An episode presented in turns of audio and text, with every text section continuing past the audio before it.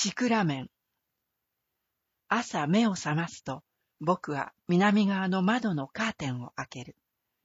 窓際には冬が始まる頃にどこかのバザーで買ったミニシクラメンの鉢植えが置いてある。朝の光のまばゆさは僕には確認できない。でも、そっとシクラメンを撫でる僕の手の甲に当たるかすかなぬくもりがそれを教えてくれる。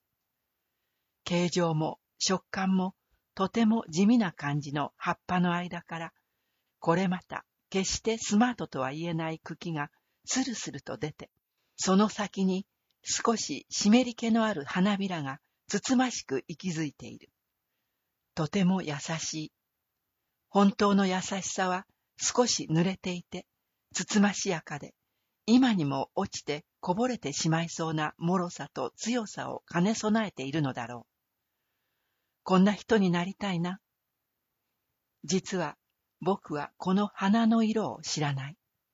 聞いたのかもしれないけど覚えていない。でもそれはどうでもいいことなんだ。